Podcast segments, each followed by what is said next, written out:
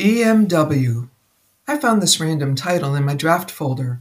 This is my first time using the WordPress mobile app on my phone, so let's see what happens. It's also the first time I'm recording a blog post, so hang with me. I remember my daughter, who is an aerospace engineer, looking for a new car. She thought about a BMW but settled on a Kia SUV. She noted one would give her status, but be a draw for criminals. The other was less expensive as well as less tempting to the nefarious ones. This puts me in mind of Jesus' teaching where your treasure is, there your heart will also be. Is your treasure being safely stored in heaven or here on earth where moth, rust, mold, and thieves destroy? Well, this week I read all six books in Rose Doss's Amish Vows series, their Christian, Christian romance and take about an hour apiece. As well, I read Plain Obsession and an Amish Romantic Suspense by Alison Stone.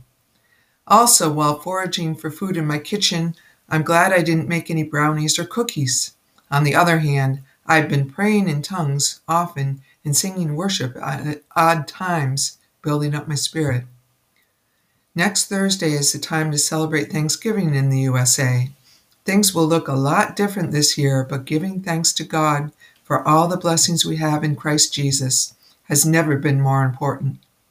We stand on the prayers of the first pilgrims who dedicated this land to God's purposes and thanked Him for their providence from Him. God is on the move and justice is being meted out. I'm thankful for the light shining on the corruption and mercy that's tempering judgment or we will all be consumed by holy fire.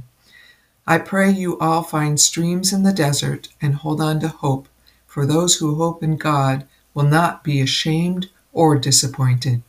Encourage yourselves in the Lord, giving thanks for his goodness and great love for us. Amen. Thank you for joining me today, and I hope I have encouraged you.